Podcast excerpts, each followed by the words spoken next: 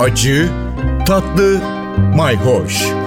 Yemek kültürü yazarı Aydın Öneytan'la bir tutam tarif, biraz da tarih. Merhabalar.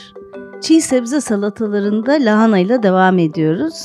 Lahana çiğ olarak yenmeye son derece müsait. İnce ince kıyılıp birazcık da tuzla ovulduğu zaman zaten kendiliğinden yumuşuyor. Ondan sonra gerisi yanına katılacaklara, içine konulacak sosa kalıyor. Özellikle Avrupa coğrafyasında çiğ lahana salataları çok revaçta.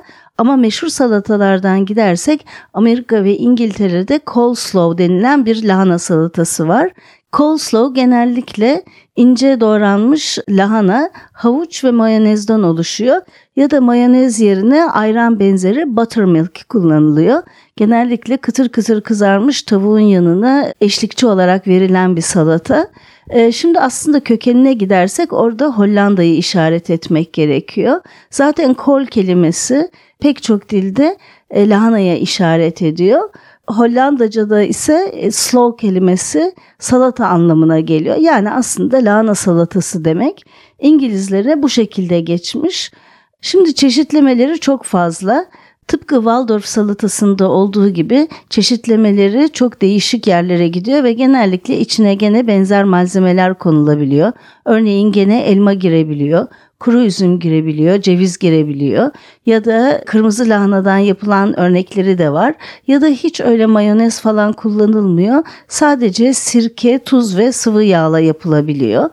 Lahana salatasının çeşitlemeleri çok fazla.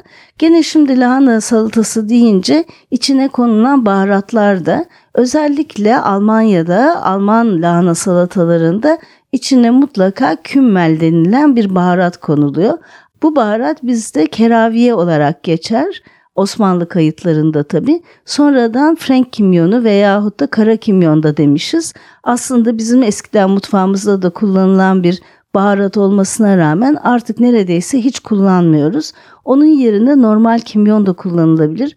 Kimyon, rezene, anason gibi baharatlar aynı zamanda gaz giderici. Dolayısıyla bu tür lahana gibi malzemelerin kullanıldığı salatalarda, özellikle de çiğ kullanıldığı salatalarda biraz içine bu baharatları koymakta yarar var. Evet, keraviye dedik. Osmanlı döneminde keraviye denilen baharatın da İngilizce'deki karşılığı caraway. Fransızca'da karvi, Almanca'da kümmel demiştik zaten. Bence arayıp bulun ve lahana salatanıza birazcık da keraviye koyun. Bambaşka bir lezzet yakalayacaksınız. Evet, tariflerimize devam edeceğiz. Bu hafta da sağlıklı gidiyoruz. Hoşça kalın, takipte kalın. Bir tutam tarih, biraz da tarif.